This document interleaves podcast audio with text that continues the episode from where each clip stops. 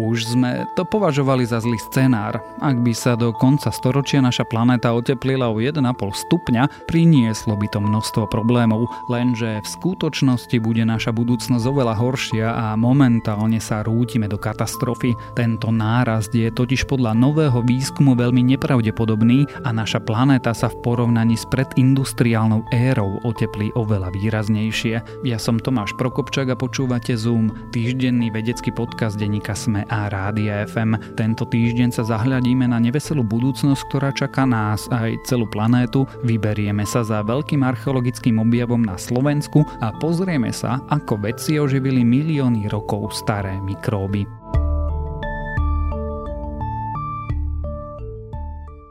Ako veľmi sa naša planéta oteplí do konca storočia pod vplyvom skleníkových plynov, ak ich ľudia nejako neobmedzia, viac ako 40 rokov bol odpovedou celkom široký teplotný rozsah. Podľa neho sa mala Zem otepliť o 1,5 až 4,5 stupňa Celzia, čo platilo pre scenár, v ktorom sa množstvo oxidu uhličitého vo vzduši zdvojnásobí oproti obdobiu pred priemyselnou revolúciou. Na oteplenie iba o 1,5 stupňa sa ale nemôžeme vôbec spoliehať. Tieto doterajšie nízke odhady sú totiž extrémne nepravdepodobné, píšu teraz vedci. Ukazuje to nová štúdia zverejnená v časopise Review of Geophysics, ktorá teplotný rozsah budúceho oteplenia spresňuje.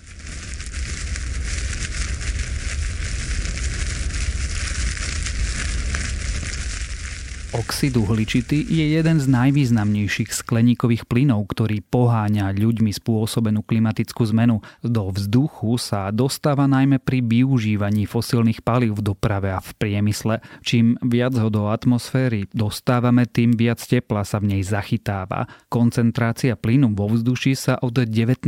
storočia neustále zvyšovala. Dnes je už takmer 1,5 krát vyššia oproti hodnotám pred priemyselnou revolúciou. V dôsledku zvýšenej koncentrácie plynu sa zemská atmosféra v porovnaní s obdobím pred priemyselnou revolúciou oteplila o približne 1,1 stupňa Celzia. Ak bude súčasný trend vypúšťania emisí skleníkového plynu pokračovať, podľa autorov novej štúdie môže dosiahnuť dvojnásobok hodnoty pred priemyselnou revolúciou už okolo roku 2060. Nová štúdia uvádza, že pri takejto hladine oxidu uhličitého by sa planéta najpravdepodobnejšie oteplila v rozmedzi od 2,6 do 3,9 stupňa Celzia. Oteplenie v takomto meradle by viedlo k ohrozeniu alebo k vymieraniu mnohých druhov živočíchov a rastlín. Tým by sa narušilo fungovanie ekosystémov, čo by zase viedlo k zníženiu polnohospodárskej výroby. Mnohé pobrežné oblasti by zaplavila voda z roztopených ľadovcov, ľudí by vo svete o teplejšom o takmer 3 stupne Celzia súžoval aj nedostatok jedla a pitnej vody. Nové zistenia sú výsledkom štvoročného výskumu, ktorý spojil vedcov z viacerých klimatických odborov. Opiera sa o teplotné merania, ktoré začali zaznamenávať začiatkom 19. storočia. Vedci tiež zobrali do úvahy družicové pozorovania a modely atmosférických procesov. Nakoniec zohľadnili klimatické údaje z vrcholu poslednej ľadovej doby pred 20 tisíc rokmi a jedného teplého obdobia pred 3 miliónmi rokov, keď bola koncentrácia oxidu uhličitého podobná ako dnes. Podľa vedcov je teraz menej než 5% šanca, že oteplenie nepresiahne 2 stupne Celzia a naopak je 6 až 18% na pravdepodobnosť, že oteplenie presiahne 4,5 stupňa Celzia.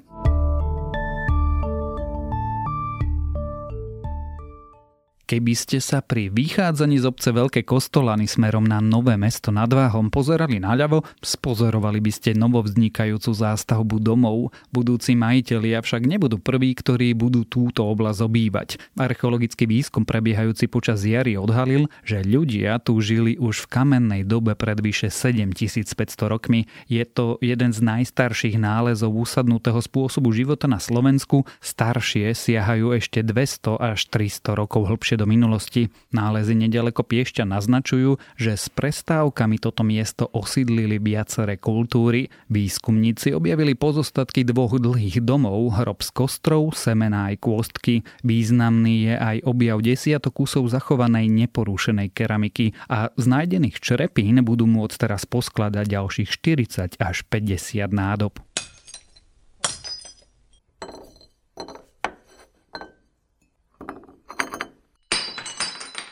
V areáli vznikajúcej bytovej zástavby archeológovia odkryli a preskúmali viac ako polovicu plochy futbalového ihriska. Stopy po najstaršom osídlení na mieste siahajú do neolitu, teda mladej kamennej doby. Ľudia sa tu usídlili pravdepodobne okolo roku 5500 pred našim letopočtom. Z tohto obdobia sa zachovali dva kolové domy, z ktorých jeden bol dlhý až 25 metrov. Vnútri mali ďalšie rady kolov, čím vznikal viac loďový priestor. Domy patrili prvej poľnohospodárskej kultúre na území Slovenska, kultúre ľudu s lineárnou keramikou. Meno dostala podľa charakteristickej dekorácie na nádobách. Spolu s domami z tohto obdobia tiež archeológovia našli rozsiahle ťažobné jamy na hlinu, ktoré boli široké až 20 metrov a hlboké 1,2 metra. Hlina slúžila na pokrývanie stien domov. Jamy boli veľké, pretože omietku museli nanášať opakovanie a po niekoľkých rokoch.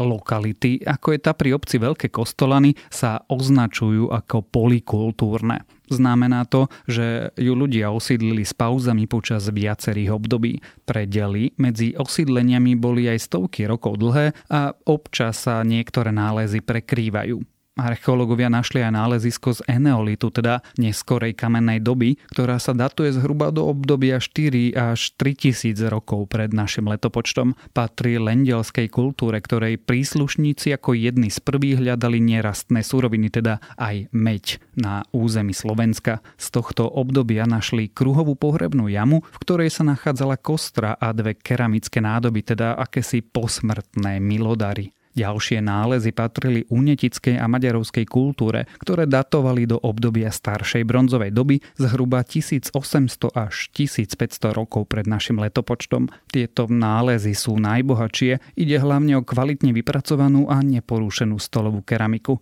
Našli ich v dierach, ktoré archeológovia nazývajú zásobné jamy. V niektorých takýchto dierach našli semena, ale aj kôstky z ovocia, ako sú čerešne či dokonca broskyne. Poslednou kultúrou kultúrou, po ktorej v nálezisku našli stopy, bola kalenderberská zo staršej železnej doby. Nálezy datovali zhruba do obdobia 800 až 600 rokov pred našim letopočtom. Nájdené predmety teraz budú vedci umývať, dokumentovať a fotiť. Určia vek, pri ktorých to pôjde a nádoby následne pôjdu do múzeí a črepy ostanú v depozitári na podrobnejšie preskúmanie.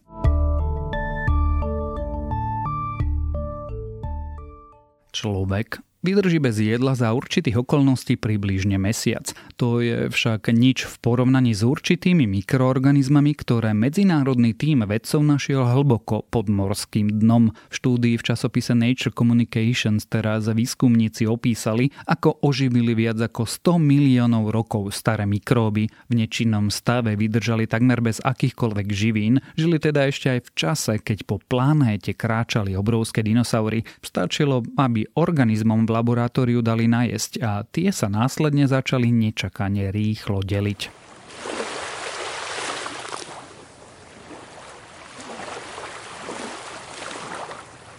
Oblasť Južného Tichého oceánu je akousi oceánskou púšťou. Nachádza sa medzi rovníkom a obrovským morským prúdom okolo Antarktídy a medzi Austráliou a Južnou Amerikou. V tejto oblasti nie je dostatok živín, aby sa v nej rozvinul fitoplankton a udržal následný potravinový reťazec. Z hladiny preto na morské dno klesa minimálne množstvo organického materiálu, ktorý sa veľmi pomaly ukladá vo vrstvách. V takomto prostredí mikroby dokážu prežiť Otázkou však bolo, ako to zvládajú. V roku 2010 preto vedci vyplávali do tejto oceánskej púšte a z morského dna približne 5700 metrov pod hladinou odobrali vrtné vzorky usadenín. Tie siahali až do hĺbky 100 metrov pod dnom. Vedci zistili, že vo všetkých vrtoch sa nachádzal kyslík, malé množstvo živín a 7000 nečinných jednobunkových organizmov. Mikroby vo vzorkách následne umiestnili do laboratórneho inkubátora so živinami obsahujúcimi uhlík a dusík. Už po 68 dňoch od začiatku experimentu sa celkový počet mikrobov zvýšil z približne 100 buniek na kubický centimeter až na milión buniek na kubický centimeter. Ich počet sa teda navýšil 10 tisíc krát a takýto nárast vedci vôbec nečakali. Aj po viac ako roku a polo začiatku pokusu sa mnohým komunitám mikrobov naďalej darilo. Zatiaľ však vedci netušia, ako mohli mikroby tak dlho na morskom dne pretrvať. A ešte krátke správy z vedy. Ani po pol roku nedokážeme povedať, či je COVID-19 citlivý na počasie. Naznačuje to nové preskúmanie dát, na základe ktorých sa nedá povedať, či je pravdepodobnejšie, že sa ľudia nakazia v teplom alebo v chladnom počasí.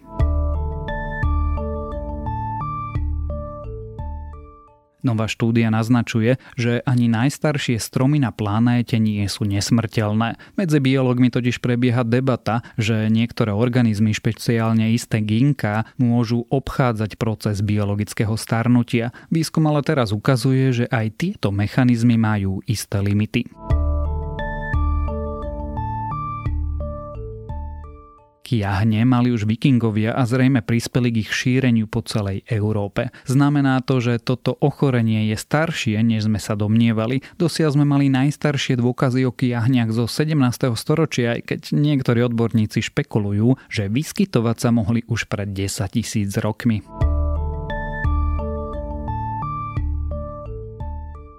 Proti rezistentným mikrobom by nám mohli pomôcť aj tisícročné recepty. Vedci teraz zistili, že jeden stredoveký prípravok z cesnaku, cibule, vína a žlčovej soli dokáže účinne zabíjať niektoré baktérie vytvárajúce biofilmy vrátane odolného zlatého stafilokoka. A ak vás tieto správy z vedy zaujali, viac podobných nájdete na webe tech.sme.sk.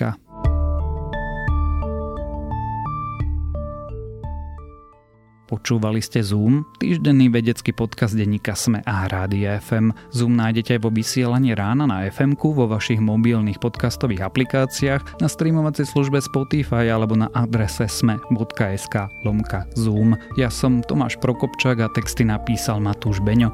Za zvuk a produkciu ďakujeme Jane Maťkovej.